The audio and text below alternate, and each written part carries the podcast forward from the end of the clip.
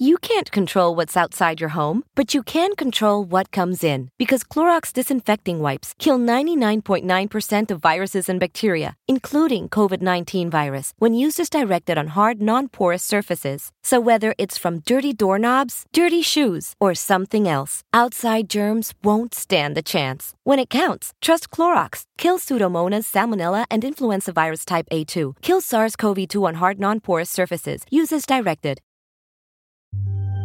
So, so very good to be here with each and every one of you. So glad to check in with you.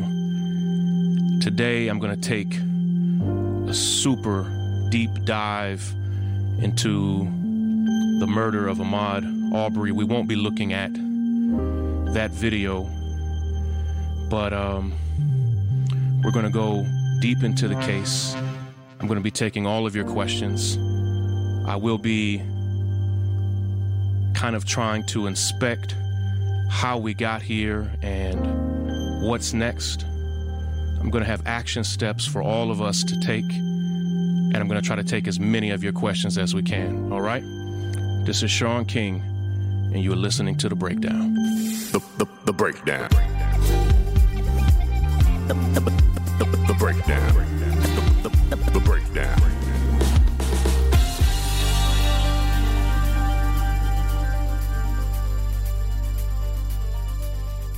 Everybody before we get started i want to do a roll call and give i was going to actually go through all of the comments and begin giving all of you shout outs but i think if i'm looking at it this is actually uh, the most people we've ever had here and there are hundreds of comments. But let me say before we get started with this deep dive let me first say thank you to all of you who signed the petition, who chipped in, who sent emails, who made phone calls. And what we know is that it took millions and millions and millions of all of us just to get two men, two of the three men, and we're going to talk about this third man in just a second. It took millions of us to get what we have right now. And I'm grateful. Uh, I had a chance to uh, text with Ahmaud's family this morning, and they are deeply, deeply grateful. And I'm thankful for all the work that you all put in. You know, a lot of people have said something, and I want to start here today. A lot of people have said that uh, me and Lee Merritt are a voice for the voiceless. And I want to talk about that for a second before we get started. I, we're not a voice for the voiceless. Ahmaud's mother, Wanda, has a voice. It's just she was unheard. People were not giving her case the attention that it deserved. It, she's she's not voiceless. From February 23rd, when Ahmaud was killed, all the way to today. She's been talking, she's been demanding justice, but we have a system that we see now sometimes requires millions of us to speak just before they start to provide justice for someone like Ahmaud Arbery's family. So, my role is not to be a voice for the voiceless. If for some reason someone is not able to speak, I will always speak for them. But what we're really here to do is to amplify the calls for justice for the family of Ahmaud and and to amplify the calls that they had. And so thank all of you that are here. I don't know if any any of my homies from New York are in here. If you're in New York, I want to give you a special shout out because we've been having a hell of a time but uh, I'm deeply, deeply grateful to be here and uh, am grateful that we're doing this work. Shout out to all of you who've subscribed. So many of you have also subscribed on Patreon. If you're, I see you, Brooklyn. If you're a Patreon member, uh, you can go to patreon.com slash the breakdown. Many of you have subscribed here as well. this is I've been doing the breakdown podcast for uh, for over a year now. We've done hundreds of episodes with tens of millions of downloads, but we are now going live every Friday at 11 a.m. here on Twitch. Uh, eventually, we'll be broadcasting out to Facebook and YouTube and other places. But uh, thank all of you who have underwritten the cost of this because we're completely and totally funded by patrons on Patreon, funded by all of you who've subscribed here on Twitch. We can speak truth to power. We can call out who we need to call out. We can say what we need to say without fear of retribution because we're funded by you. And so, thank all of you. I think we now have over 2,000 people who are patrons on Patreon, and that funds one episode a week. But when we cross 3,000 patrons, we're going to take this show from once a week to twice a week. And so our hope is that here over the next few days, that we'll get over 3,000 patrons and we'll add an extra day. We think maybe Wednesday. Um, but I'm grateful for all of you. I see you subscribing. I see you donating and tipping now. Let me speak about that before we begin our deep dive. And um, you're going to have to forgive me. I see, yeah, see you subscribing. Thank you. You're going to have to forgive me today because I'm going to try to bring in a lot of images and videos. And this is going to be my first time doing it. And we're looking, we're going to be doing this show for a very long time. And so right now I am running the control center and I have some help with my team. But um, I hope that I can show you everything that I want to show you. And I'm going to be taking uh, as many of your questions as possible. Um, we have poured our heart and soul into this case. Um, yeah, this stream, someone asked, is this stream every week? Yep, the stream is every week. Right now, it's every Friday, and we're fully funded by our patrons and our Twitch subscribers. So, thank all of you. That is not just something that's giving me income. We have an entire staff behind the scenes at the North Star and the Breakdown that helps produce all of this. And so, thank all of you for your support. Um, we poured our heart and soul into this case. And uh, in just a minute, I'm going to begin the process of take, taking a very deep dive into the case. I'm going to start at the very beginning. Uh, I'm going to be here for an hour and a half or so, and um, we're going to we're going to take your questions and try to be as specific and detailed as possible. I'll have time in the episode for your questions. And later, we're also doing a, a private chat for all of our patrons on Patreon as well. And we'll have uh, some private chat time for all of the subscribers here on Twitch as well. But I'm going to try to take as many of your questions as possible. So if you ask your question and I don't get to it right away, just be patient. I'm going to get there. All right. Um, I'm grateful that we have tools and platforms like this to be able to connect and build us together. All right. So give me give me some time. I'm getting some things here together, some screens that I want to share as well, and we'll begin to break it down.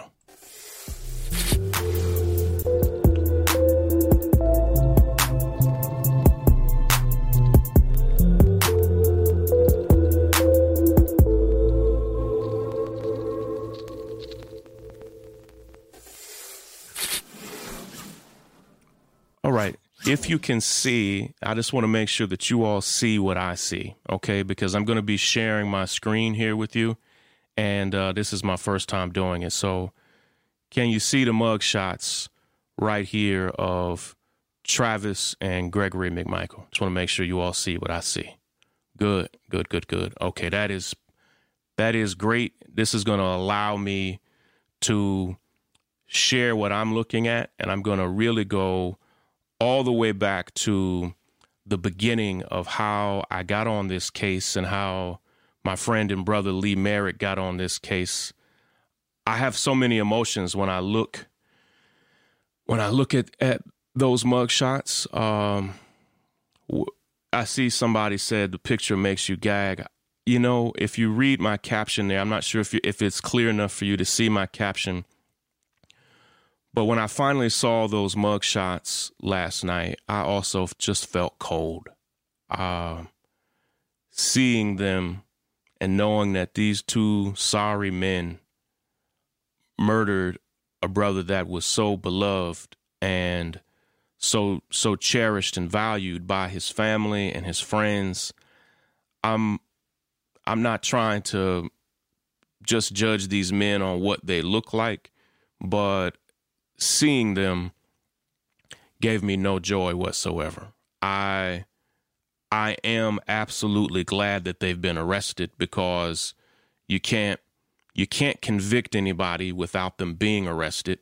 So I'm glad I'm glad these mugshots exist, but something about seeing them uh, didn't ease my anger. And I want to start somewhere before I get deep into the case of saying something that I told a few of you last night. There are a lot of reasons why I think these men were finally arrested after three months. Um, and we're going to unpack all of that. But I also think the state of Georgia understood our anger. And I said something on Instagram that I ended up, that my wife asked me to take down. I had so many people coming to me and literally telling me that they wanted to murder these men. And I had to tell people over and over and over again listen, let us try to do what we're trying to do. But people were so, I felt this, I, I literally every day had to control the anger in my heart over what we witnessed. And I have grown to feel like, in some ways, this is our Emmett Till. Uh, Emmett Till is Emmett Till, and and his case of injustice stands alone. But 70 years after that, I have grown to feel like this is a case that we are going to know for the rest of our lives. The, the name Ahmaud Arbery, the names of these men, and there's one more man, I'm going to talk about him in a few minutes as well. It infuriated me in a place in my heart and in my soul that I don't know. I mean, I deal with so much injustice, but I it it ignited something in me, and every day when I would see people either online or me- or have people message me and literally say Shaun, we should just go and take care of this ourselves.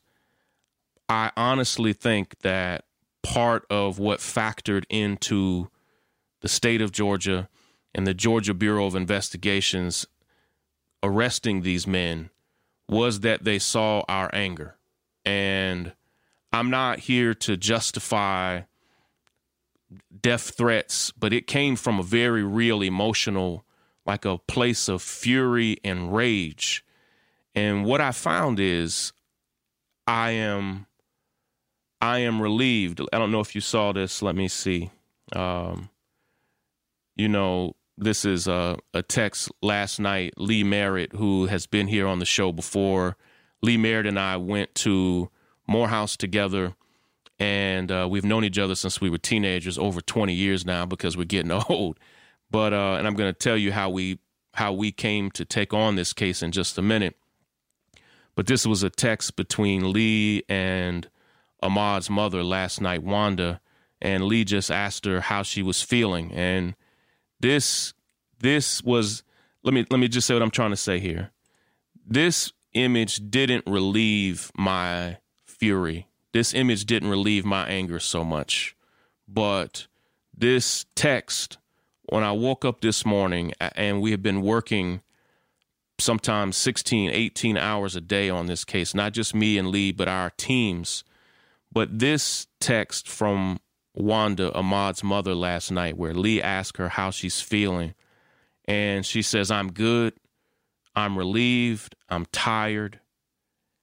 She says, Thank you, Lee, for your help. She says, It wouldn't have happened without number one, God, and number two, you and Shaun. She says, again, thank you and good night.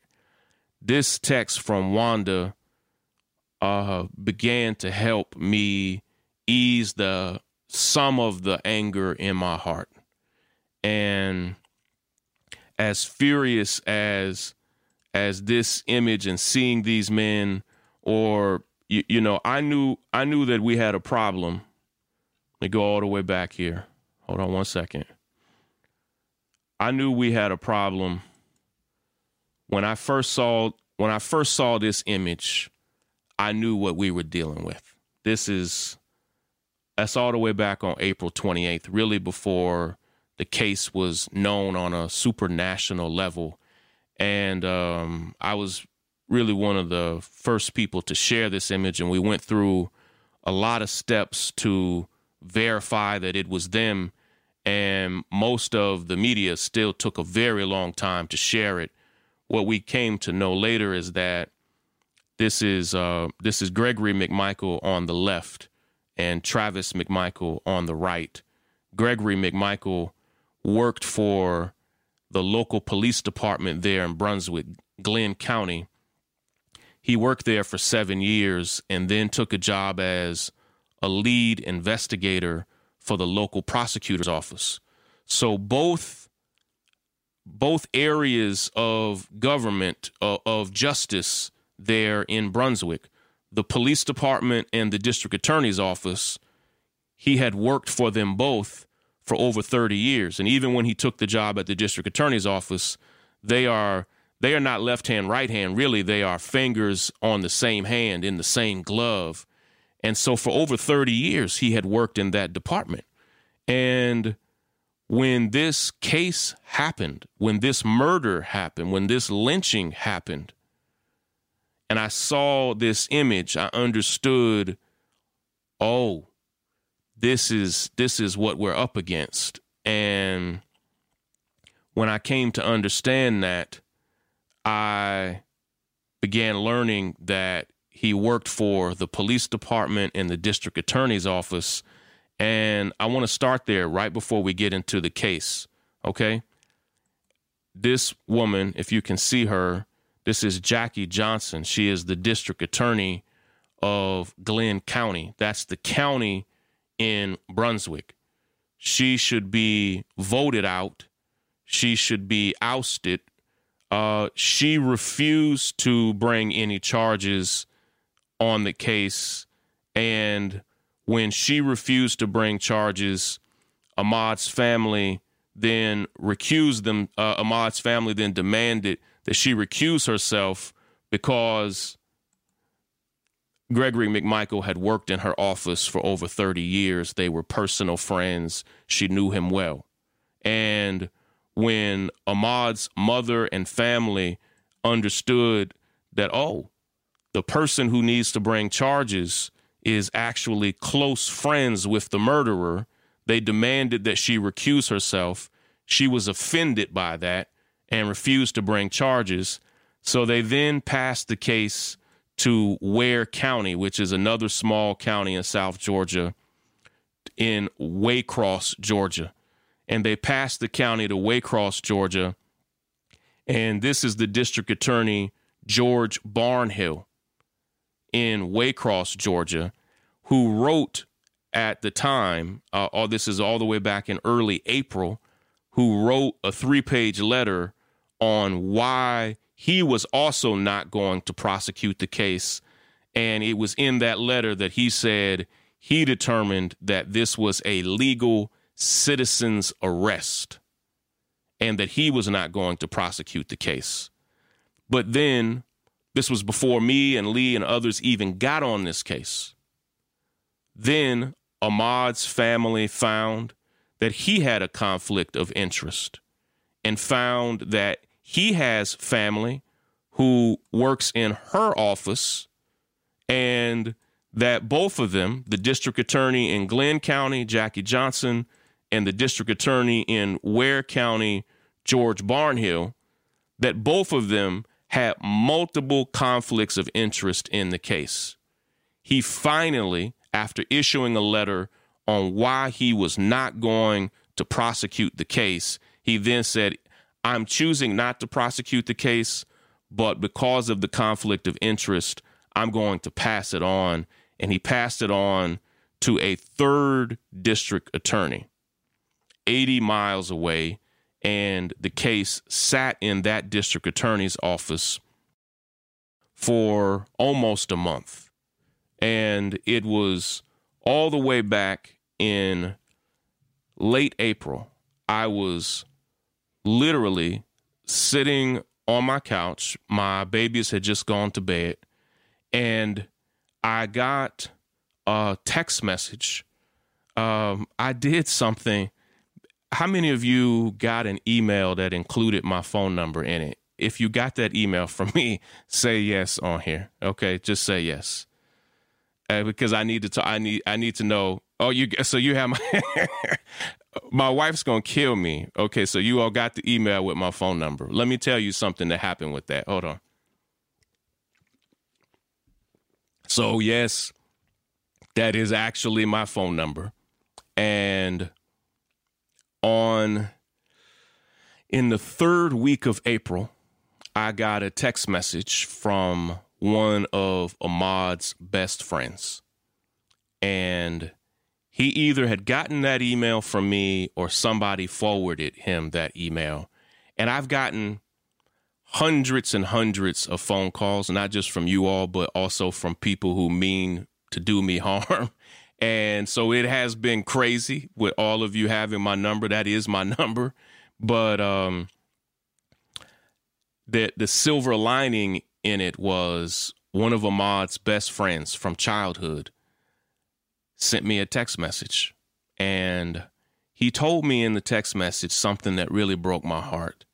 He said that he had been emailing me for two months.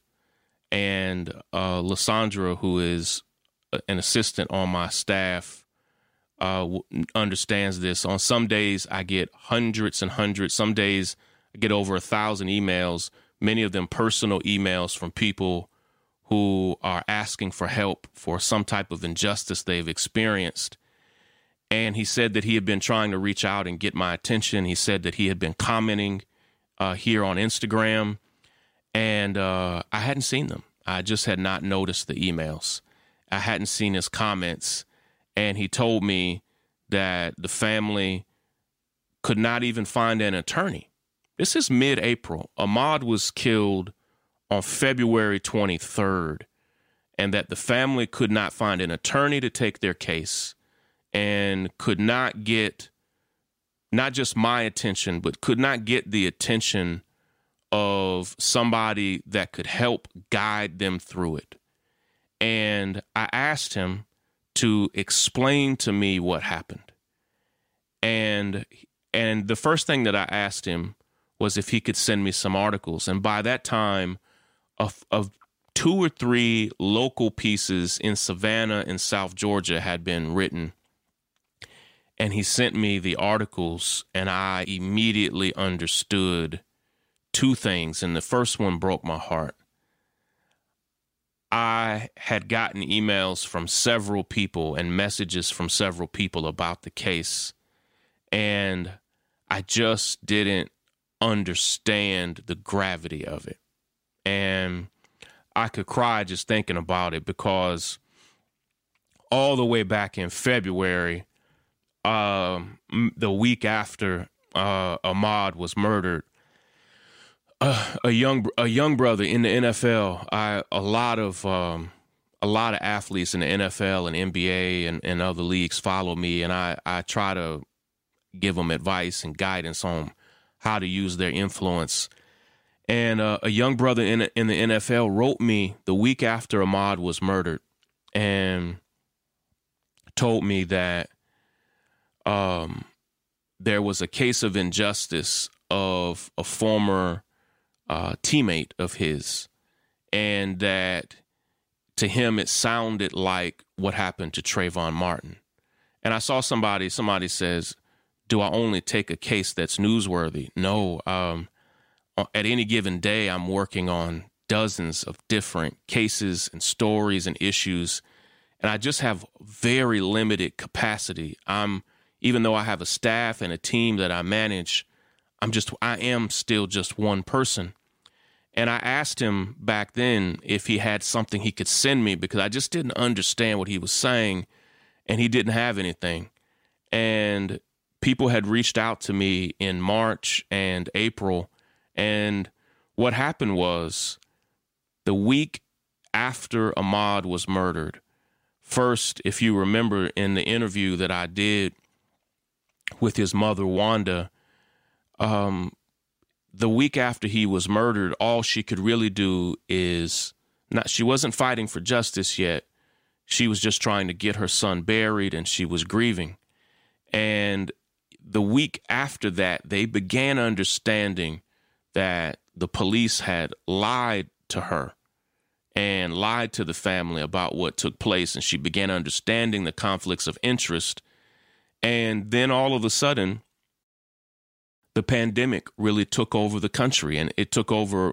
I live in the middle of Brooklyn in a neighborhood that is very badly hit. Literally, in the in the the block I live on and the blocks behind us, we've had people die in our neighborhood from the coronavirus. And in the city of Brooklyn, where I live, which is just one borough in New York, we've had more people die in Brooklyn, just Brooklyn alone, not all of New York City. We've had more people die in Brooklyn than 49 states. Only New Jersey has had more people die than Brooklyn.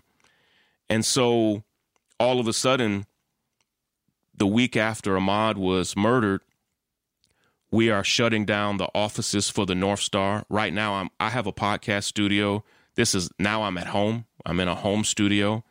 We had to close down our offices. We began losing hundreds and hundreds of our members who lost their jobs, members of the North Star, supporters of the breakdown, including many of you good people who've been supporting me and my projects for years. And so all of a sudden, in the weeks after Ahmaud's murder, the nation was in crisis. And as the pandemic hit, it took all of my attention. I didn't talk much about this publicly, but I run an organization called the Action Pack. And I don't know if any of you are donors or supporters of the Action Pack. So I'm going to talk all about it here in just a few minutes. But uh, our offices for the Action Pack had to close as well.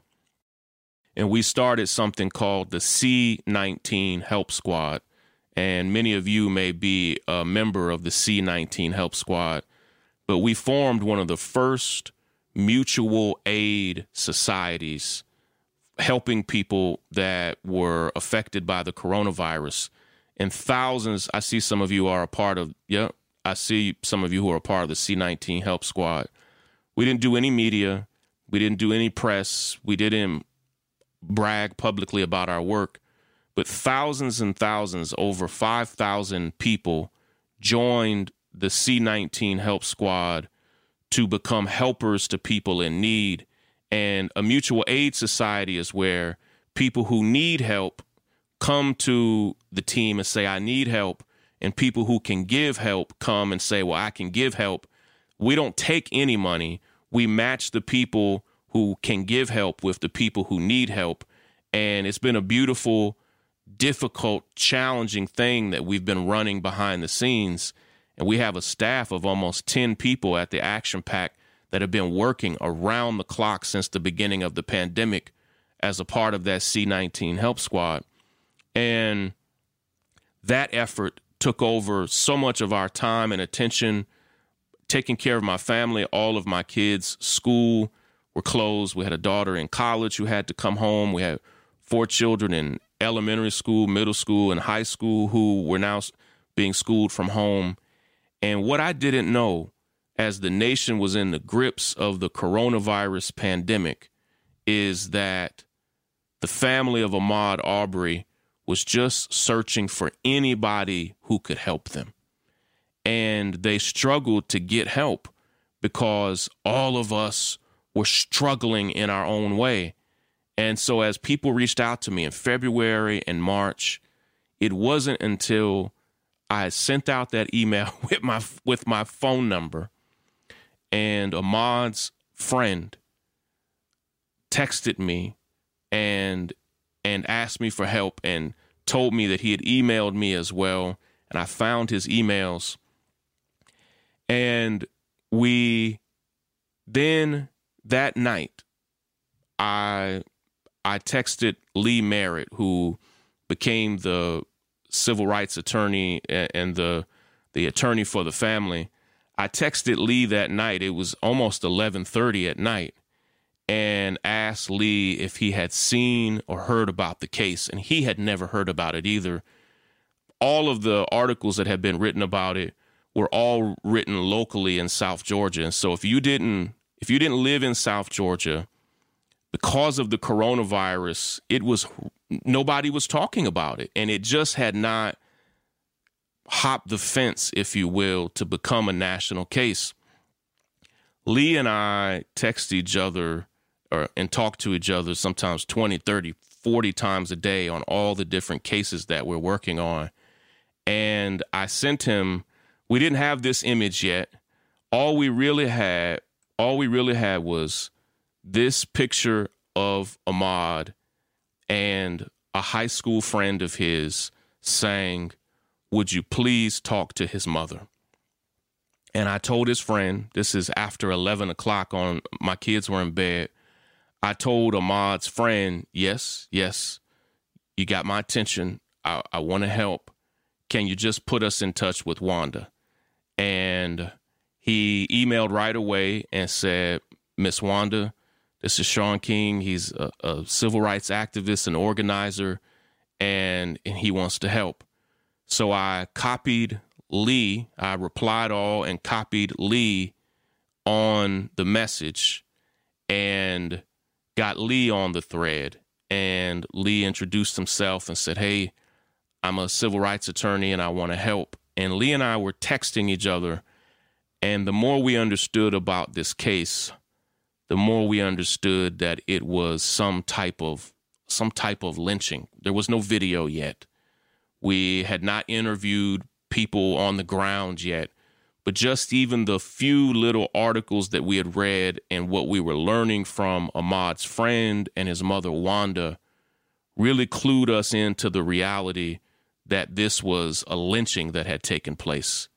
And Lee agreed that night with Miss Wanda that he would take the case. I agreed that I would come on in any capacity that that they needed. And we stayed up talking to Wanda that night past midnight and Lee came on as the attorney and I came on as the lead organizer for the family and that was in the last week of April. And right away I began telling our team at the Action Pack, um, talking to Dan, Adam, uh, um, Miriam, the entire crew, uh, Zoe, Jen, Becky, and others at the Action Pack, trying to explain to them. I began explaining to my wife. I began explaining to our team at the North Star, including Lysandra and Willis and others and I did on April the 28th, I did an episode of of the breakdown. This is the breakdown live that you're watching right now. But on April 28th, I did an episode of the breakdown about Ahmaud Arbery. I began introducing his case and the story. And I just want to tell you a, a decision that I made I the first thing I decided to do was to share this image. And it part of I decided to share this image first instead of this image. I shared them back to back, but I wanted people first to understand that these two men who are hunters and we had multiple people who told us that they were both known open bigots, that they had been openly racist. And I wanted to make this post right away. Once Lee and I confirmed that this was them, several people had sent us their photos. What we came to understand again, this is Gregory and Travis McMichael. What we came to understand since this is April 28th when I posted this, what we came to understand is that they had removed all of their Facebook pages. Gregory, Travis, and even a lot of their family. They removed Facebook, Twitter, LinkedIn, and we could hardly even find a trace that these men existed. And we understood at that point that even that was a clue that these men were highly concerned that once people realized what they did that it was going to be a problem and it was just a, a clue for us and once i confirmed that this was them and it took us a, a lot of work and let me tell you what we basically had to do is ask people in brunswick are you sure this is them and and let me tell you what we learned I didn't talk about it in my conversation with Wanda, his mother, because I, I just didn't want to bring it up. Ahmaud's family, Ahmaud's family knew that these were the men who who murdered their son, their brother, their their best friend. These men were all over town. Gregory and Travis McMichael, uh, they were just still living in their house. Family and friends of Ahmaud told me they were seeing them at the grocery store see them. I mean, they were just open, and and and back to what I told you, the Glynn County District Attorney and the Ware County District Attorney both said, "Hey, we're not going to arrest them. We're not going to charge them," and so they felt clearly they felt free. They felt like case closed. This is over. And Ahmaud's family, for February and March and April, had to deal with the pain and rage of seeing these men all over Brunswick. And I couldn't believe it. They were they felt like they they were fine. They were living in their house, and I'm not going to post the address, but we eventually got the home address. And I decided to say something here, and I, I think my wife might be watching. I don't know if she knows I said this, but I think I said here in my post, um, let me see here as I look at it. I wanted them to know that I knew, you know, I say here that I knew that he used to work for the police department. Let me see, because I wanted, I do say it may not be on this post, it could be on a different one. I wanted people to know from the beginning. I wanted them and their family and friends, and I wanted I wanted District Attorney Jackie Johnson, and I wanted uh, Ware County District Attorney George Barnhill. I wanted them to know that we know where these men live, and I just wanted I just wanted people to know that we know where you are. We're angry and we are going to begin this fight for justice. And one of the first things that I do is, and it's sad that this is even necessary. One of the first things that Uh, that very night, the night that Lee and I first connected with Ahmaud's family, we asked them the thing that we have asked hundreds of families. We asked them to send us their favorite photos and images of their loved one. Because we knew the moment we began talking about getting justice in this case that people would try to tear apart Ahmaud's character, his integrity, and one of the strategies that we have, and it's it's disturbing and problematic that we even have to do this. But if you watch how I move, it's a strategy that you can duplicate on your own in any cases you're fighting for as well. The first thing we do is ask a family Do you have any beautiful photos, any fun photos, images, or videos of your loved one? So that we, not the police, not the prosecutors, not uh, District Attorney Jackie Johnson or, or Ware County District Attorney George Barnhill, who both said, We're not even going to prosecute in this case. This was a justified murder we know that we have to define for people first exactly who this human being is that this is a son, that this is a brother, that this is someone who was loved and valued and treasured. And for us, for me and Lee, it's not about someone being perfect, but we understand that if we don't if we don't paint a picture of someone's humanity first, we've already learned from years of practice doing this work, we've already learned that people will begin to lie and paint the people that we are fighting for as monsters, as criminals, and they will begin to stereotype and typecast them in a way that we knew was going to be problematic. And so right away, we just thought this was a crystal clear, beautiful image of who Ahmaud was. And we wanted to do, in some ways, do to them what they often do to us. And so I wanted this to be the first thing you saw of Gregory and Travis McMichael. And then I wanted this to be the first thing that you saw of Ahmaud Arbery. Do you understand what I do you understand what we were doing there?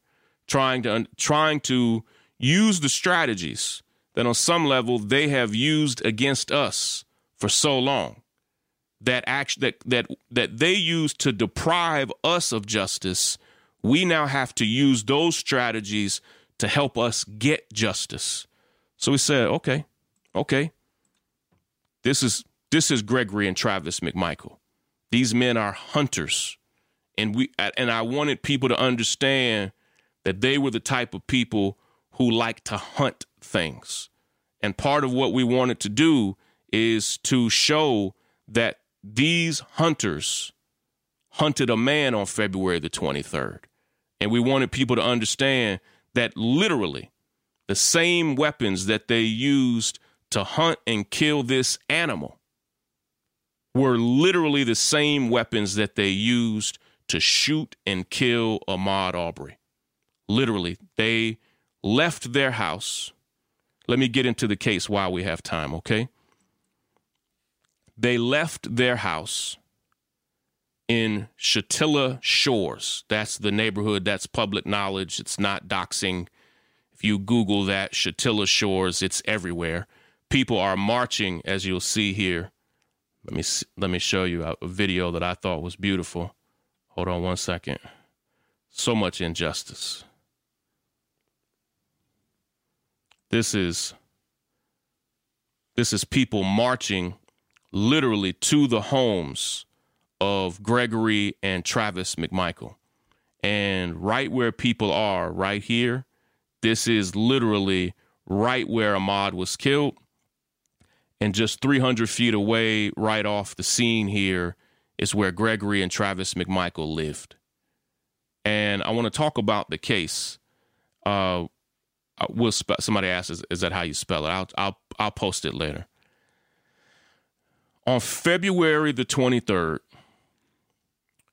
a sunny, kind of hot February afternoon, and I don't know if any of you live in the deep south, but in the deep south, even during February, it can be cool at night, but it was actually a very, very warm day and Ahmaud literally put on shorts and a white t-shirt.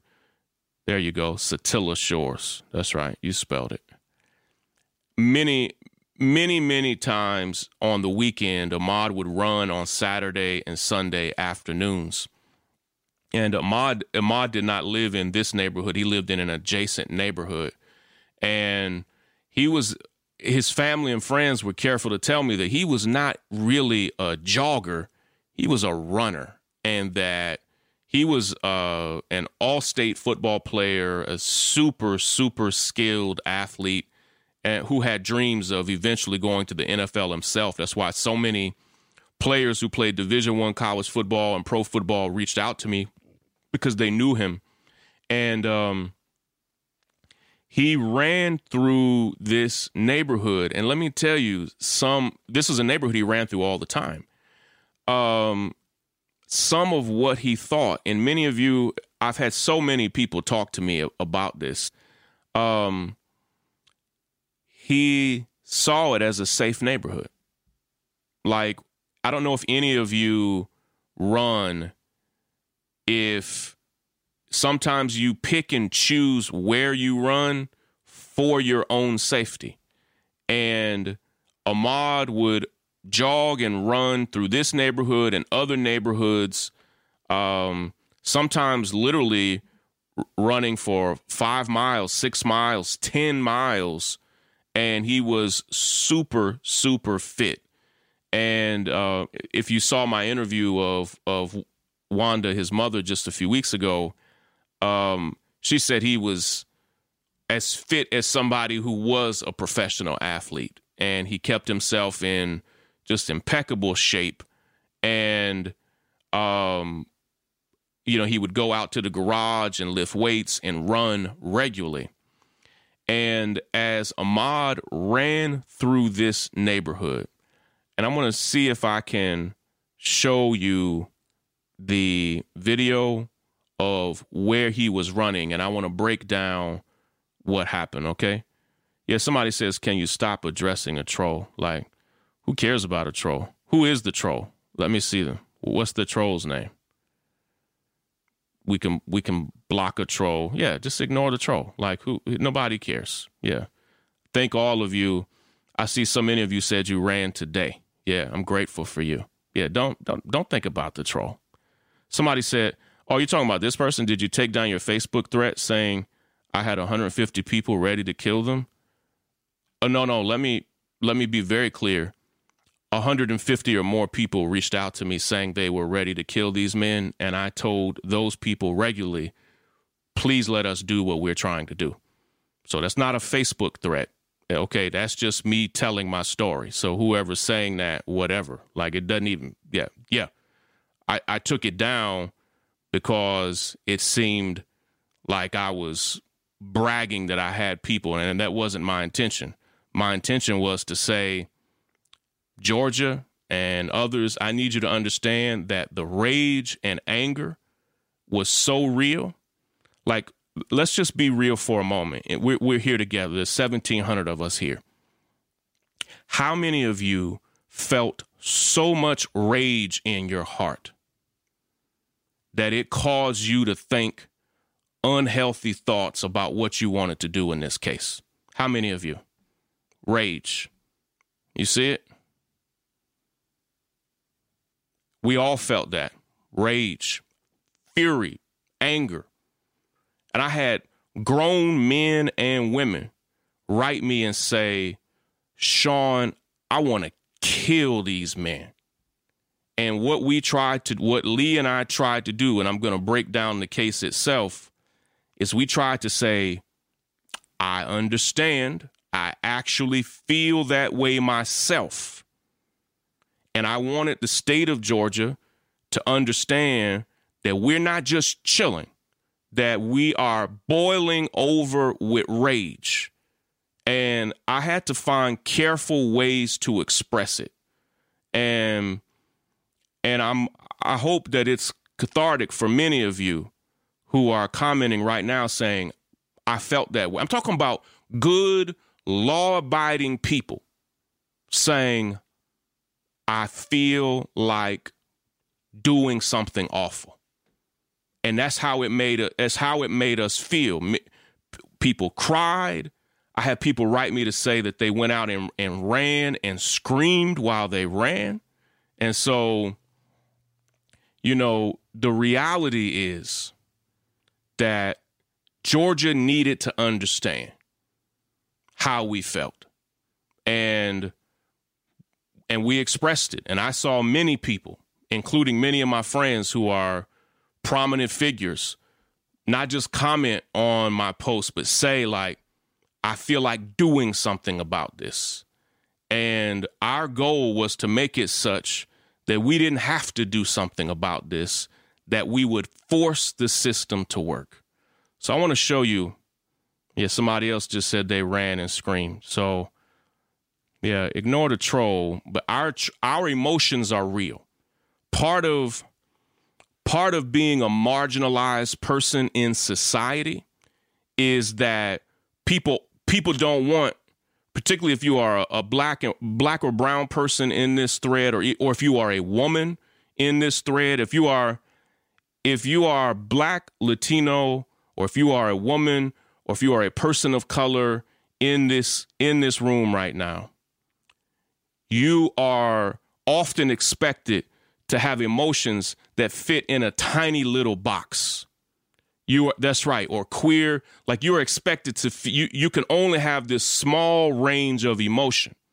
And what I needed people to understand is no, we have a big ass box of emotions. And right now, we're feeling anger and rage and passion and frustration.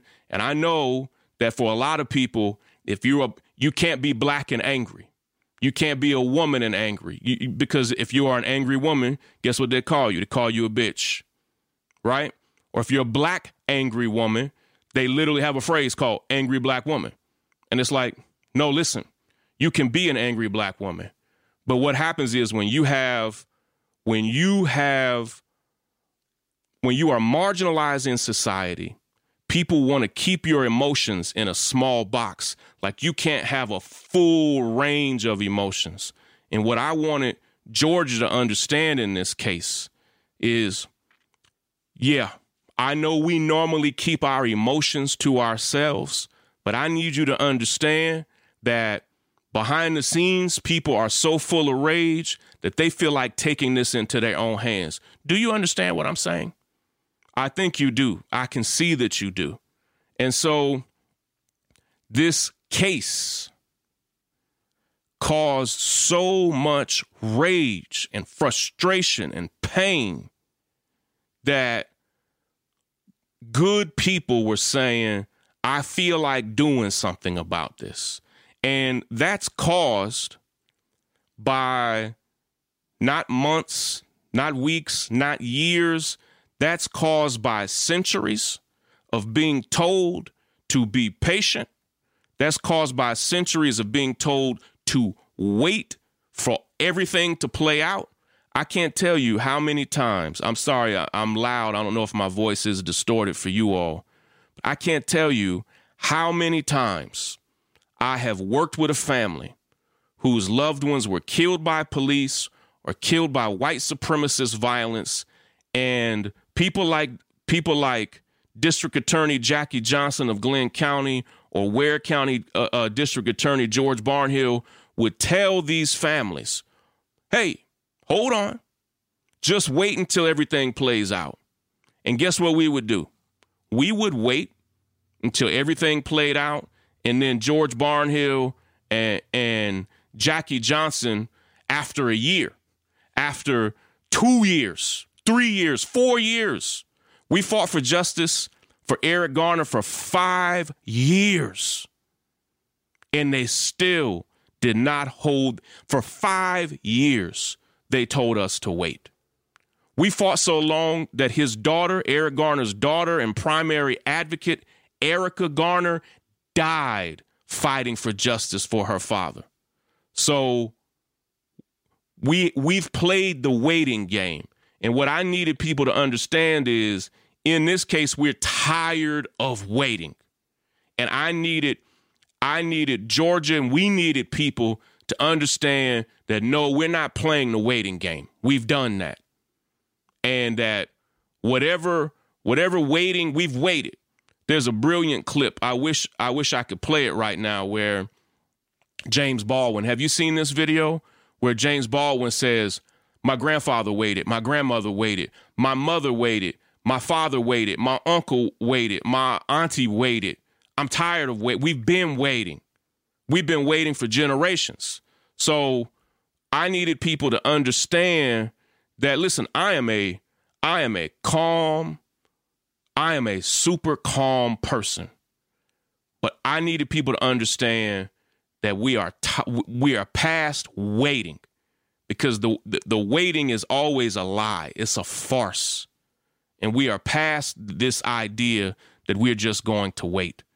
And so during a pandemic, and you will see that we've been very careful to not call for protest and because we want people to be safe because particularly in in black communities across the country the pandemic is spreading but people in Brunswick, that rage that I'm talking about, people in Brunswick who have been marginalized and oppressed for generations. These people, these people right here in South Georgia, George Barnhill, Jackie Johnson, what they have they their idea of a justice system is policing black communities. So these communities and these people are over policed and now that they let me teach you something real quick. The American justice system and many of us no longer even call it. If you listen to the breakdown, you know exactly what I'm talking about. Many of us don't even call it the justice system because it gives so little justice. Many of us have now tried to train ourselves to call it the American legal system. It's a system of laws, but it's not necessarily a system of justice. So let me teach you a quick a quick little lesson that I teach on the Breakdown podcast all the time. This system was not built to give marginalized and oppressed people. It was particularly not built to give African Americans justice. This system, the police departments and these district attorneys' offices were not built to give Ahmaud Arbery justice. They were built to police and arrest and jail Ahmaud Arbery. They weren't built to give Ahmaud Arbery or his family justice. For, for many of you who may not understand this, there are three books, real quick. And if my team will drop links to them uh, or just say their names here so you can have them, there are three books that will break down what I want you to understand. There's a book called Slavery by Another Name. Slavery by Another Name, and it won, it's by Douglas Blackmon, and it won the Pulitzer Prize. Douglas Blackmon is from the Deep South, is a, is a was a middle aged white man who wrote for the Wall Street Journal, who came to understand that there were graveyards all over the South that had hundreds and hundreds of bodies in them from jails and prisons, but didn't have the background or didn't have the story on it. Also, if you Google slavery by another name, there's a two hour documentary that's powerful. And here's what he found. He won the Pulitzer Prize for this. This is almost 15 years ago now, I think. In Douglas Blackmon's book, what he realized was that after the 250 or so years of slavery in America, chattel plantation slavery, after the Civil War and the 13th, 14th, and 15th Amendment, there you go. Yes, you can watch that documentary. We just my team just posted the link there. After slavery as we knew it ended, that the United States built jails and prisons. Let me teach you something. During slavery, there were no black people in jails and prisons. Almost zero. Does anybody want to guess why? There were no black people in jails and prisons before 1860. I'm talking about the number is minuscule. Does anybody want to guess in the comments why there were no black people in jail? That's right. They were the workforce. You were either enslaved or they'd kill you. There are almost no black people in jail from 1619 when William Tucker arrived in Jamestown, Virginia and was enslaved. He is the, the that's the first name of an enslaved black man that we knew of in Jamestown, Virginia, from 1619 to 1860. Jails and prisons in the United States were primarily for white people. After slavery ended with the Civil War and the 13th, 14th, and 15th Amendments, when I say it ended, after slavery as we knew it ended, what Douglas Blackmon in Slavery by Another Name broke down was that they then used prisons and jails to enslave people but not call it slavery. That's why the book is called Slavery by Another Name. That's why the documentary 13th explains to us that the 13th Amendment says slavery is illegal except basically in case of incarcerate in the case of incarceration in case of jails or prison in case a crime is committed. So all of a sudden not hundreds not thousands and i've talked about this on the podcast millions of laws were written from 1860 until this morning. And those laws were primarily written to incarcerate and undermine black communities. They were not written. They were not written to give justice to this man. The American legal system was was created over hundreds of years to incarcerate Ahmaud Arbery, not to give his family justice. So when when these people right here who are just everyday people in Brunswick started saying that the rage and frustration and anger was building in their heart, it was building in their heart because in South Georgia, and it, listen, you don't have to live in South Georgia. There are communities like Brunswick all over the country. I live in New York. There are small, oppressive communities in New York. Doesn't matter where you live. These people said, nah, we're tired of waiting. And they marched. You see this. Can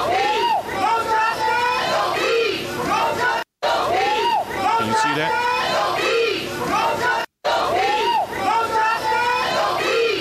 Can you all hear that video? When I play this video, can you hear it? Good. These people marched to the home of the McMichaels. And this right here is exactly where at the at the back if you can see my mouse this is right where Ahmaud Arbery was shot and killed. Now, I want to explain something to you, okay? And I'm not going to, I'm going to be very careful not to show you the murder of Ahmaud, but I want to show you this street first, okay? Um, the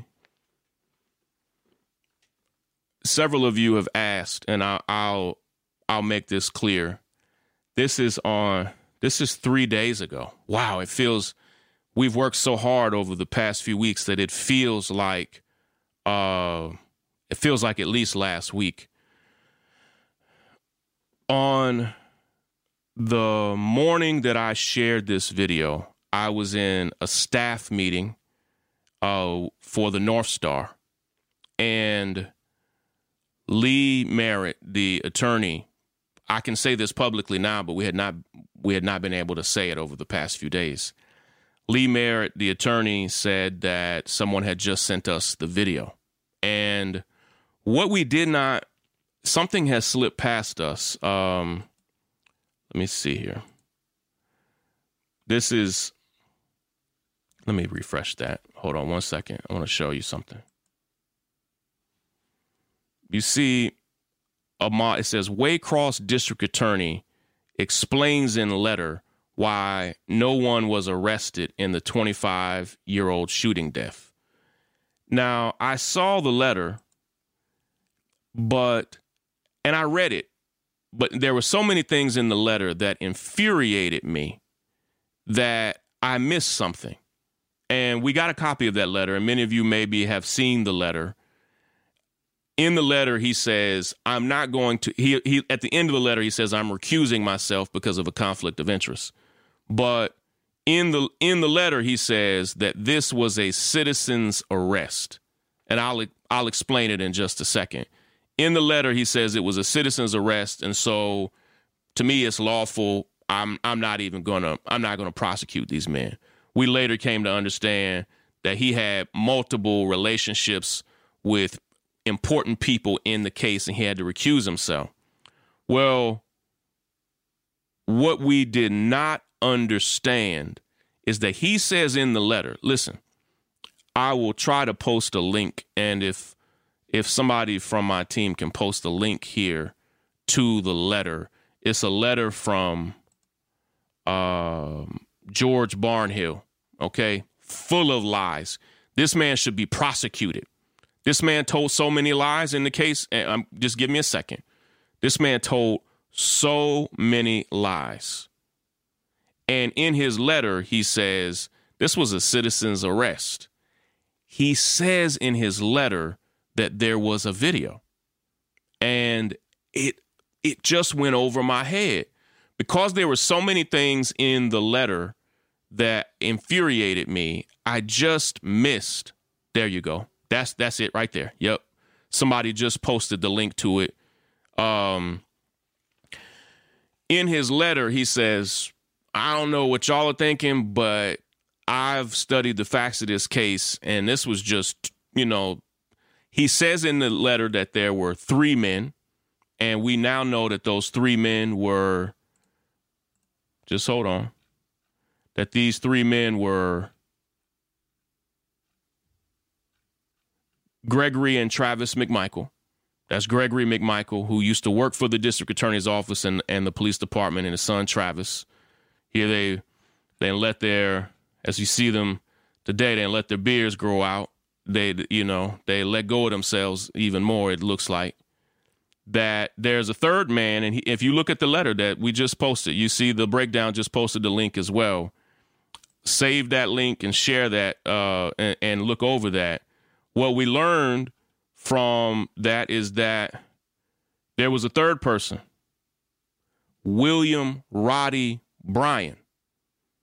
And the letter, the letter from the district attorney, George Barnhill, it kind of gets his name wrong and, and he has a couple spellings and stuff there. So he says that there is a video in that letter, that there is a video from William Roddy Bryan and me, and I don't know if any of you were the volunteers with me that helped me track him down. We spent eight hours trying to find this man, William Roddy Bryan. He filmed the murder of Ahmaud Arbery. So that's who filmed it. Okay. And here's here's another image of him. Okay. This is William Roddy Bryan. Okay, we've got a couple images of him. There he is, cleaned up and trimmed up. Sometimes he dyes his sometimes he dyes his hair blonde. Sometimes he shaves his facial hair. Sometimes he let it lets it grow out. And then we found out that William Roddy Bryan, he just lives right here. He just he just literally lives five houses down from Gregory and Travis McMichael. That's right. Somebody said he's also a neighbor. That's right. He's right there in the neighborhood. We tracked him down, found where he lived, and understood. This was just a couple days ago. Understood from George Barnhill's letter that he was the one who filmed it. If you look at the interviews of Gregory McMichael and the letter of George Barnhill. But if you actually look at the police report, uh, Gregory McMichael says, This is where I, I need to break this down.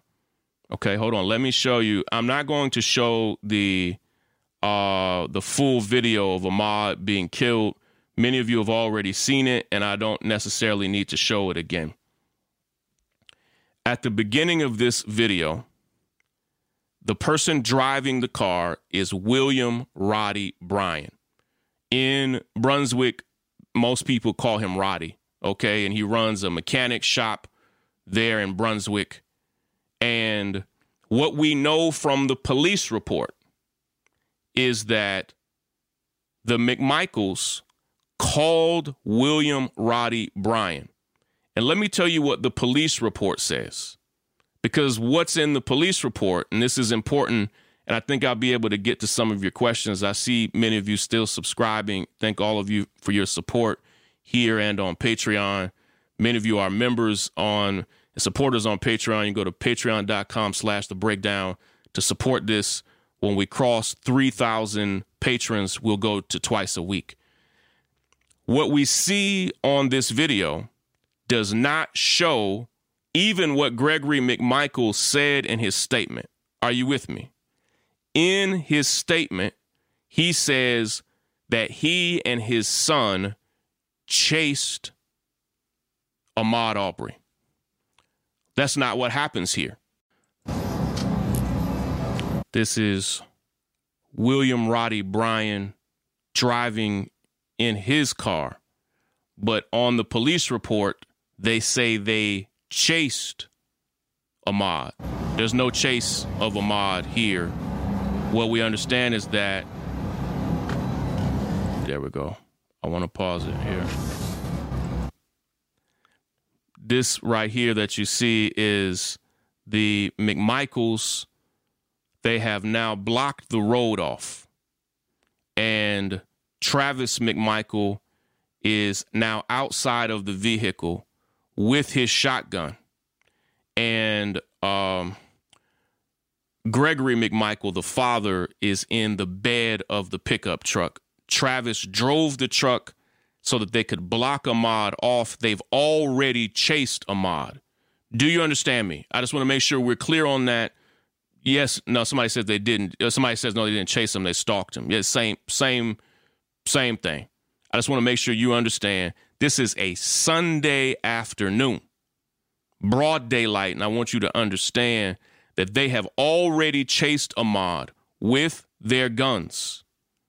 And the McMichaels now park the car in the middle of the road, right there in the middle of the road. And Ahmaud knows that William Roddy Bryan is right behind him.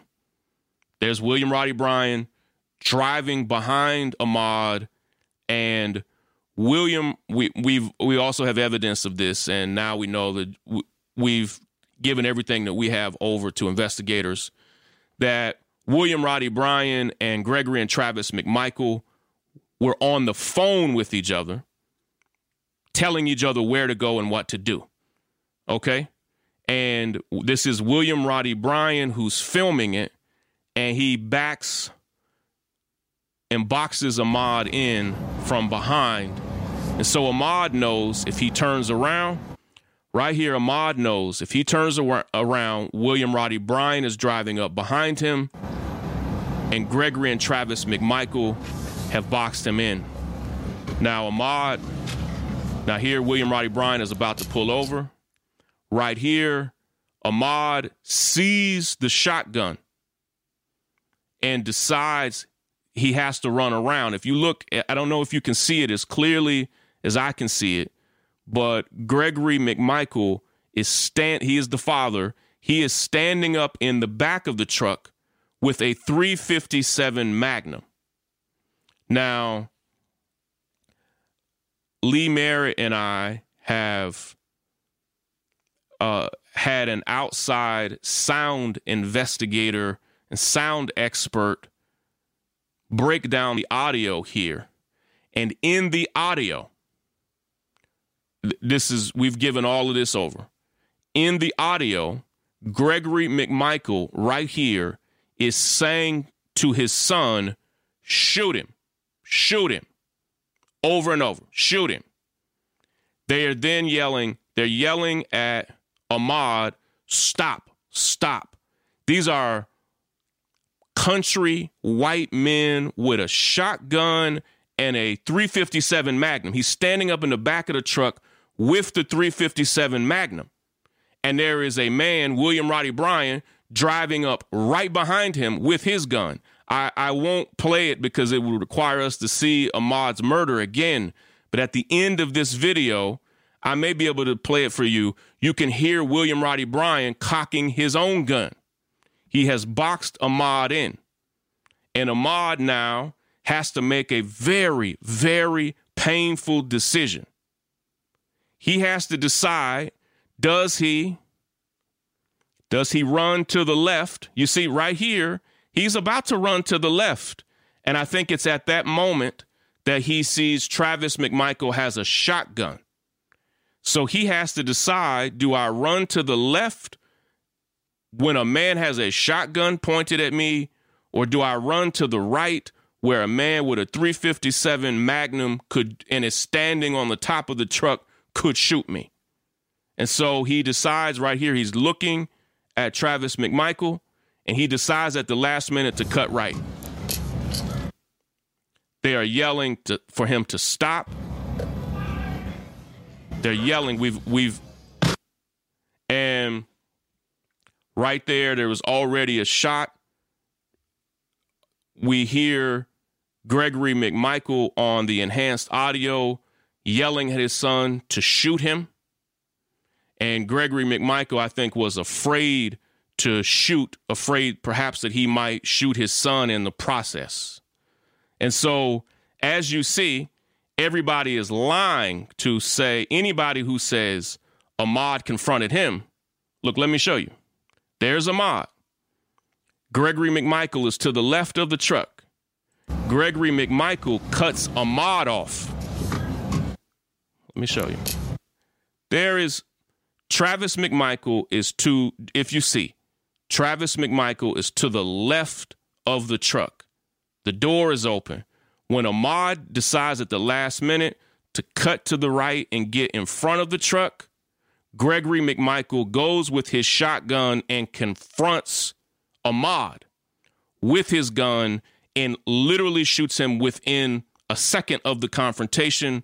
Ahmaud is now, it appears Ahmaud trying to push the gun away is first shot in the hand as he's just trying to get the gun away. And then he is shot fatally two more times. And here's what's here's what's crazy is that Ahmaud Arbery in this video is tracked and murdered. And I thought that it was some secret source who had sent the video out. In fact, the local, the Glynn County Police Department, uh, let me show you. The Glynn County Police Department had actually said that they wanted the Georgia Bureau of Investigations to investigate who from the depart- one of the police or prosecutors departments had released the video. It turns out, and we just learned this yesterday morning before there were charges, that an attorney for Travis and Gregory McMichael, they have now, it appears, gone with a different attorney.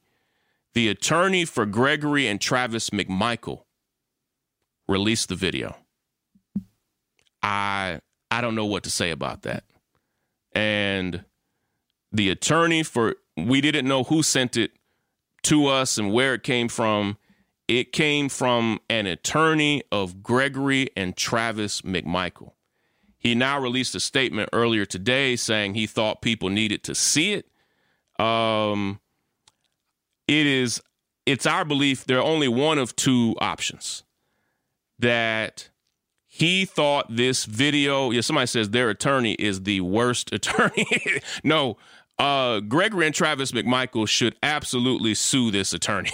like it is the worst anybody could ever do. There are only one of two options because he does not appear to be representing them at this point. Either one, he was ultimately so disturbed by it that he thought, I need to release this as a good Samaritan I don't necessarily think that's the case. What we are understanding is that their attorney thought this video was going to exonerate them and that we had put so much pressure on them that the attorney believed that this video was going to be the thing that showed people that his clients weren't guilty. And what he did not understand is that it actually had the exact impact uh, the exact opposite impact, rather, of what he intended it to have. It not only enraged the nation, but was part of what eventually caused the, Bureau, the Georgia Bureau of Investigations and others to get involved in this case. Um, I want to, I want to, yeah, there's the link right there. He, def- he defends it. Yeah, thank you for posting that. I thank you all for being so super interactive here. Um, what we what we have come to understand is that when the Georgia Bureau of Investigations was invited by the new district attorney, Tom Durden, to be a part of the case, I don't know how many of you got a chance to see the press conference this morning, but the press conference from the Georgia Bureau of Investigations was actually pretty profound, I think. They said in their press conference that their investigators had only been on this case for 36 hours when they knew they had to charge Gregory and Travis McMichael with murder. And I there were a few things in the press conference that I didn't quite agree with. The reporters there asked a lot of very, very good questions. If somebody wants to drop that link here to the press conference, that'd be great. They brought a uh, actually a powerful group of investigators. The head of the Georgia Bureau of Investigations did something powerful. He said, I am sending an investigator from three, I'm sending three lead investigators one from Atlanta, who was a black man from Atlanta, one from a region far outside of this, and one from South Georgia. He sent three investigators who were not partners so that they could be three independent sets of eyeballs. There's the link if you want to see it in a, in a little bit, the link to the press conference.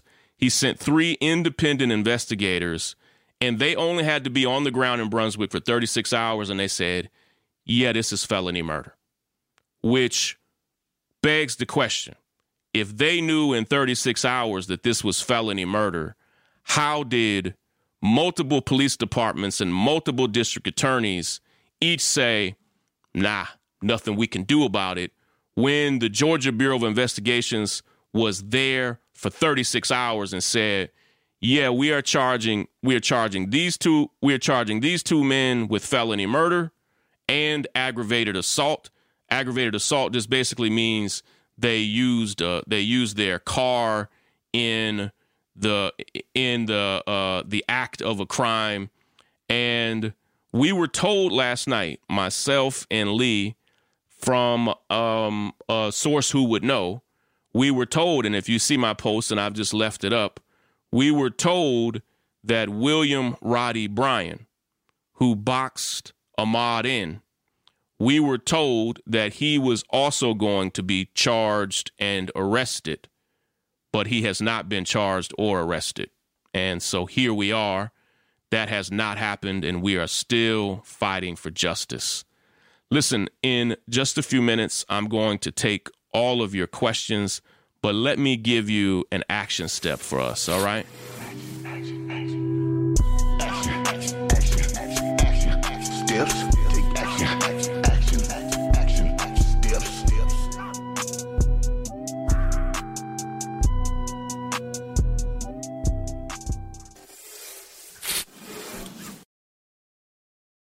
I hope you all love the action steps, music, and mix as much as I do. Let me talk to us for a second about what's next. It took millions of us to just get these two men arrested. It took millions of you signing our petition. It took hundreds of thousands of you making phone calls, including 25,000 of you made phone calls. I hope you're proud. If you made a phone call for us, can you say so here in the chat? Because I want to give you a shout out and I just want to see you. I love each of you for doing that. Thank you so much. 25,000 of you called the Georgia Bureau of Investigations, the group that decided that they were going to press these charges. 25,000 of you made calls. And I want you to understand that you had something to do with that.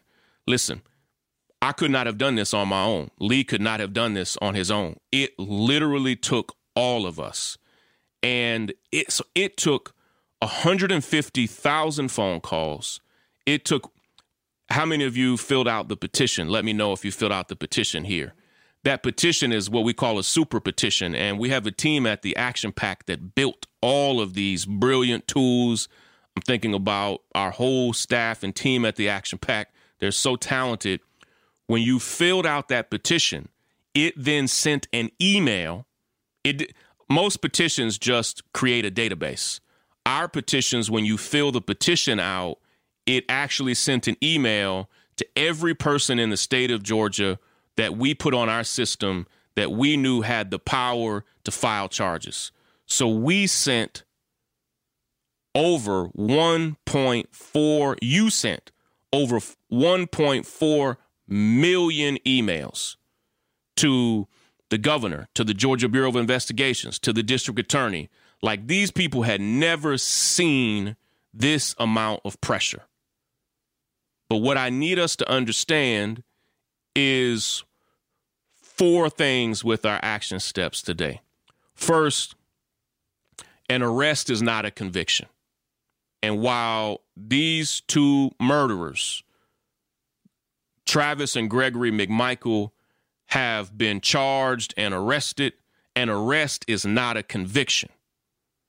Now, it took millions of us to come together just to make this happen. They had no intention on ever doing this. They were going to let this slide until we got involved. And then clearly, when we released the video, which was a very painful decision, when Lee and I received the video at noon just a few days ago, we debated over whether or not we would release it and who would release it.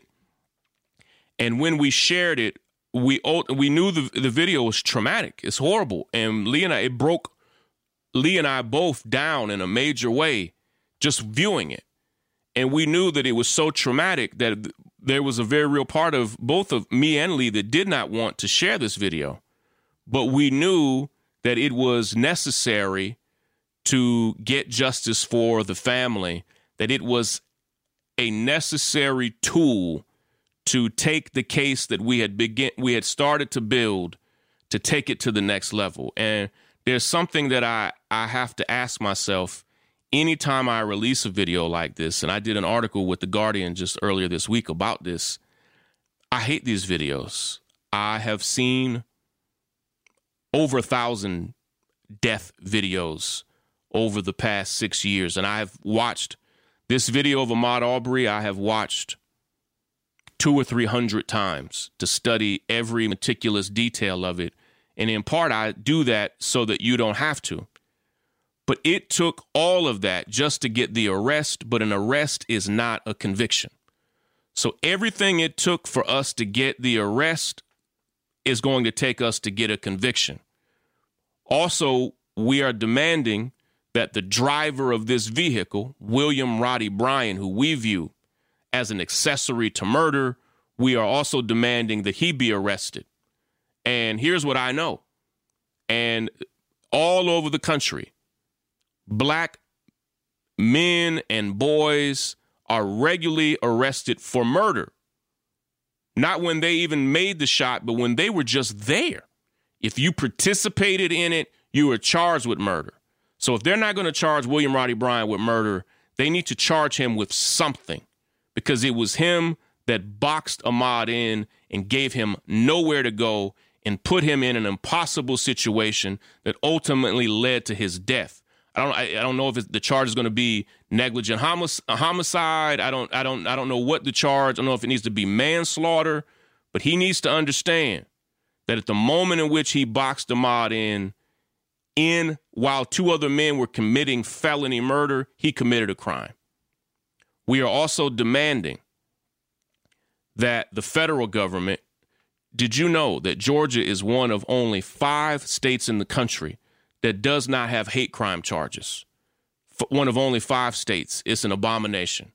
So we need the Justice Department to file federal hate crime charges as well in this case. And if you go now to runwithmaud.com, if my team will post that link, runwithmaud.com.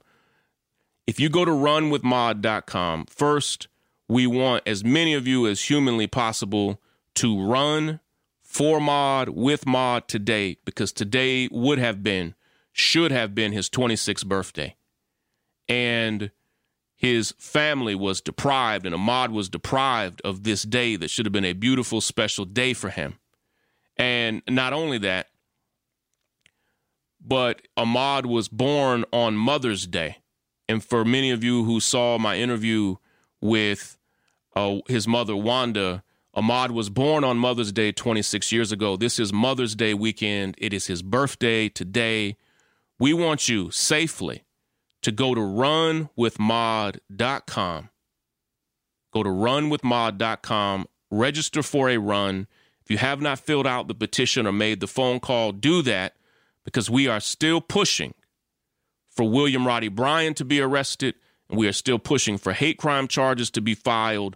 We want to cover every single base, and we're not going, we don't have the liberty of unplugging right here because right now we understand if we unplug, these men will never be convicted. So all the pressure and all the work that we've been doing, we have to keep doing. All right. So this is, I want you to please put on a white t shirt and go out for a walk or a run.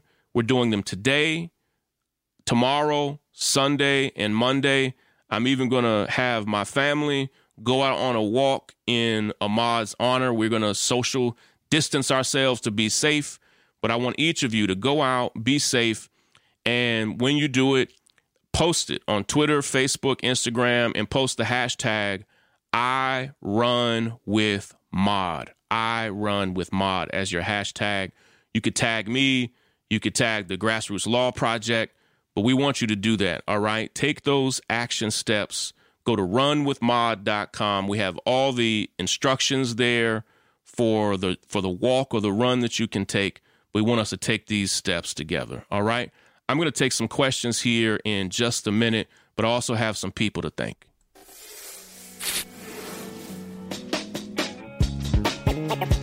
Break it down.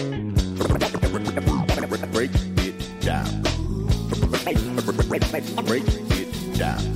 Break it down. Break it down.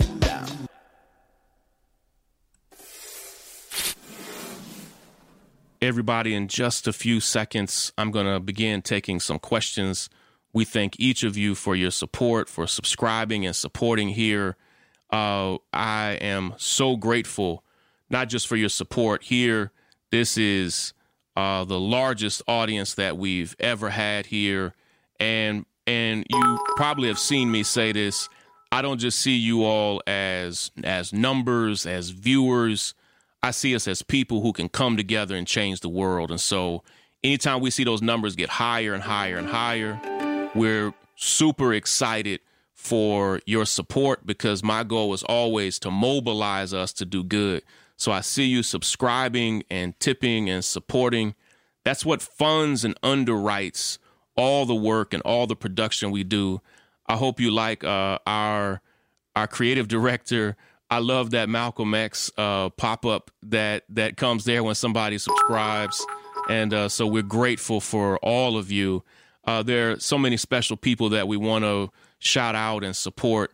I'm thankful for all of our partners who who've chipped in and and have helped us in so many ways, and uh, thankful for all the warriors uh, who have given at a special level to support us.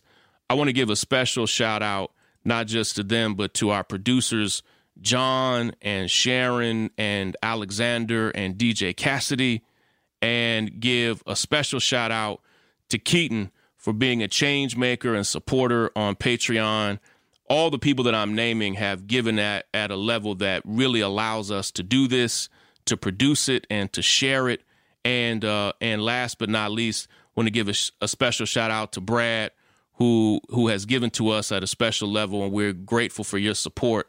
But the truth is, all of you who've given allow us to do this work. You give me the space to do the investigating that I do. You give me the room to advocate when you underwrite the cost of the breakdown and underwrite the cost of the North Star. When you do that, it gives me the space to be able to advocate for a family. It gives me the space to create the momentum and awareness.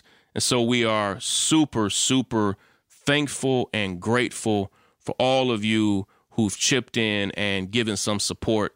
Here in just a few minutes, uh, we're going to have a couple special Q and A's for everybody, and we're going to give you those links as well. Uh, let me ask our team real quick where those conversations are going to take place. Cause I want to take a few minutes to take your questions. All right, stay right here with me and let me ask. Hold on one second. Okay, great. We do have a couple minutes. Yeah, thank you, Gabby, for subscribing. We appreciate you. I have a couple minutes to take some of your questions here, and then we're going to have some private Q&A time with our Patreon patrons and others as well, okay? Cool. Somebody says you like the format on Twitch. Thank you. Um, oh, that's right. I mentioned three books. Somebody says um, I there are three books that have had a huge impact on me. The first is Slavery by Another Name. Uh, this and I think I think of these three books as a trilogy. They didn't write them as a trilogy, but they they function in a very similar way. Slavery by Another Name, then The New Jim Crow by Michelle Alexander, and the third book is called Locking Up Our Own, and it's by James Forman Jr. And um, all three of those books are super important. So read them, and it will help you understand who built the criminal legal system, the thing we call the justice system, who built it, and why did they build it. Thank you, Kay Parker, for subscribing. Appreciate you. Appreciate all of you. Uh, somebody asked, "Am I, am I related to Dr. King?"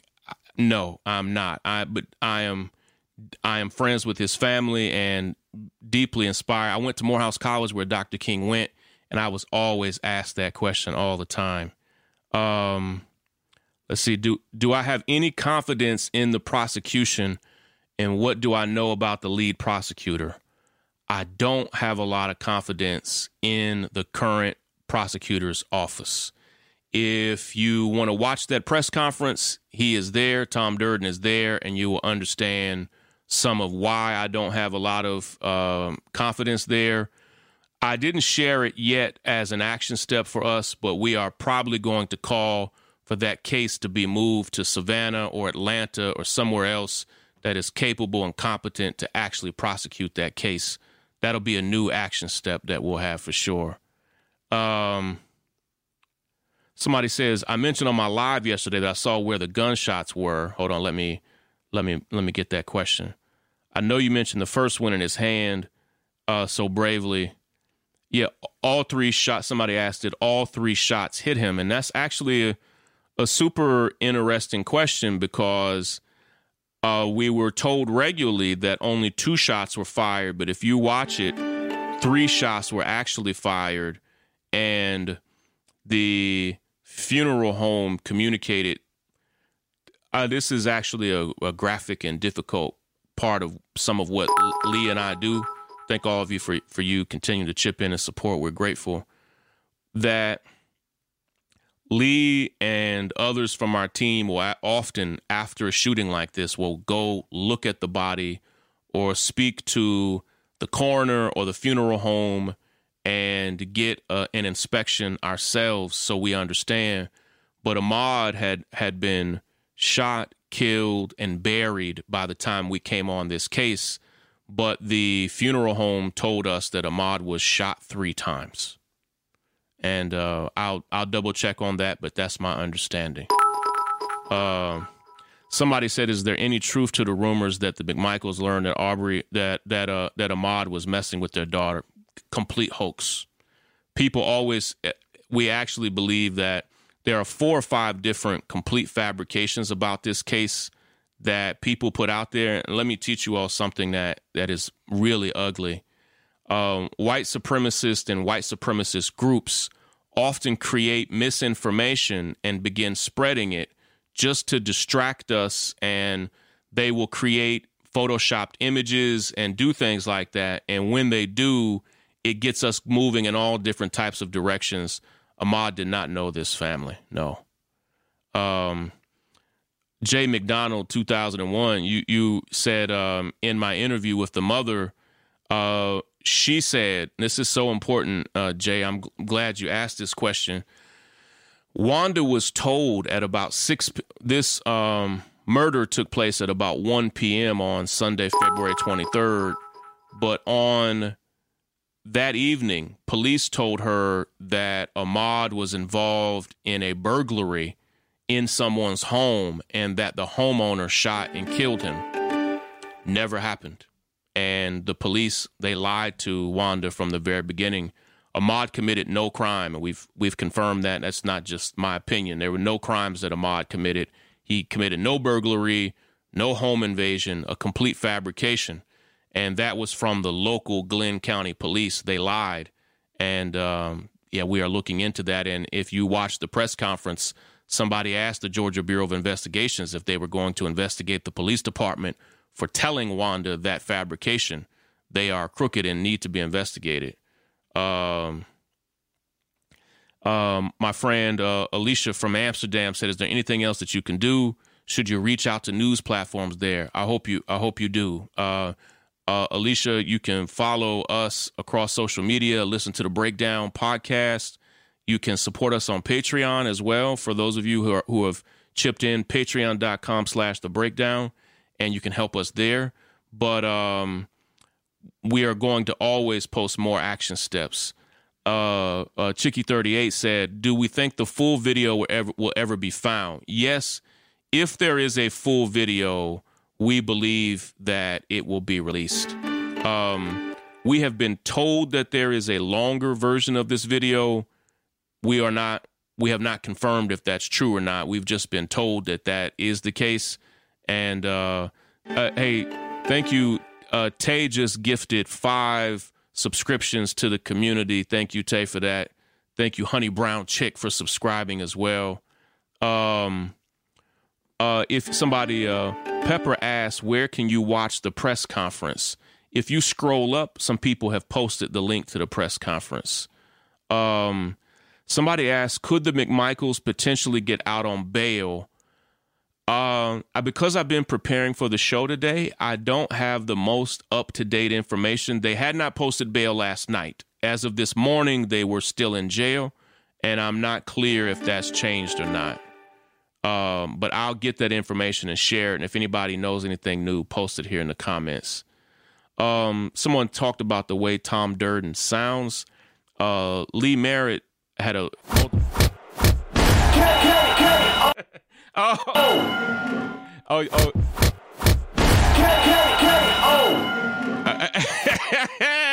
oh, I just saw our new pop up. Uh, I didn't know if we were going to get a chance to see that. I, I hope, first, it surprised me, but I hope you. Uh, I hope you love that.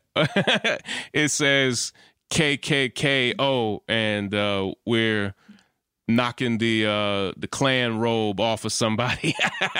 uh our creative director uh made that uh I don't know what has to happen to do that, but I I hope you love it. That's just a little a little special taste of what we're going to be doing here.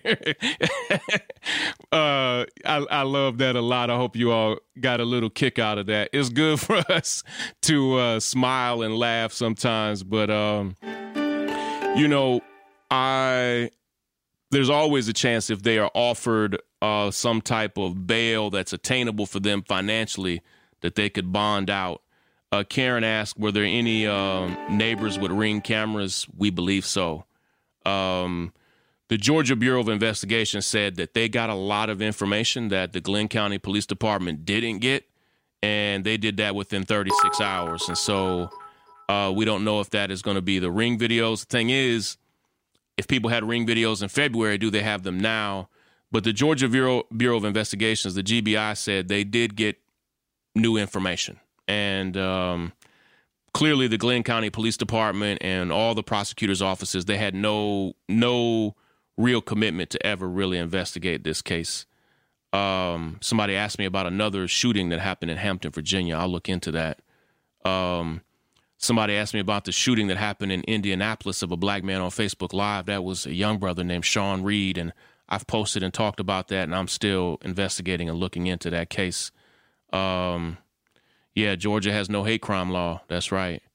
Also, that oh oh it said when somebody gives fifty dollars that that's when the KKKO uh, comes out.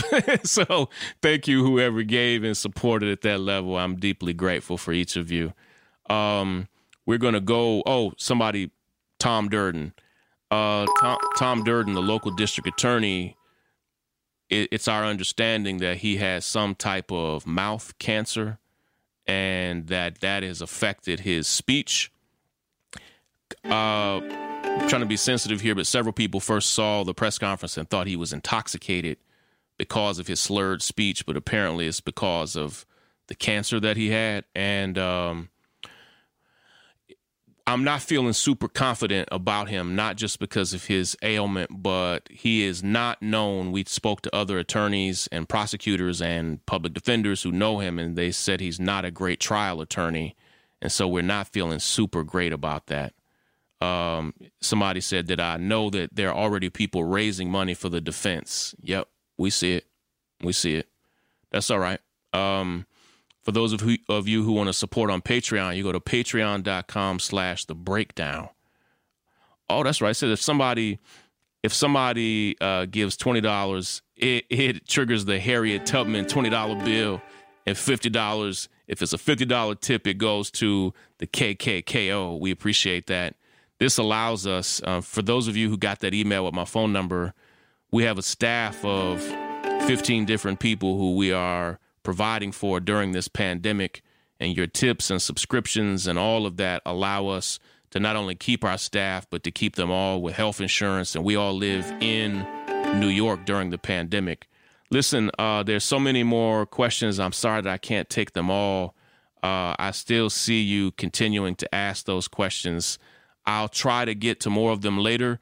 We have a couple of uh, private chat times that we're going to have with our our patrons and our subscribers. So we're grateful, grateful for each of you Listen, once we get to 3,000 subscribers on Patreon, we are going to go to doing this episode twice a week.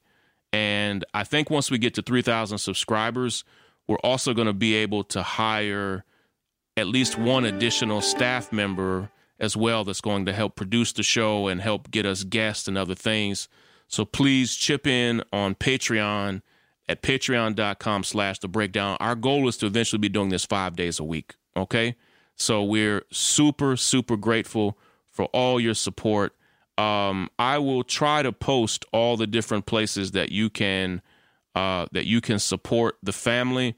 I'll try to post them on all of my social media platforms so you can see them. I don't have them all right here at the moment. All right. Love you all. Appreciate you. Thank each of you so very much. Take care, you all. Break it down.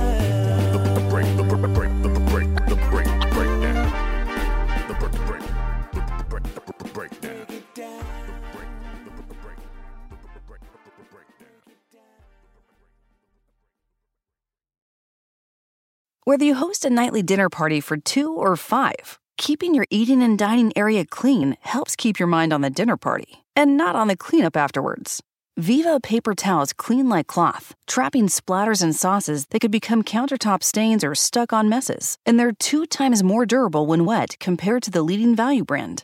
For an exceptional cloth like paper towel, there's Viva. Visit vivatowels.com to soak up the clean feeling of home.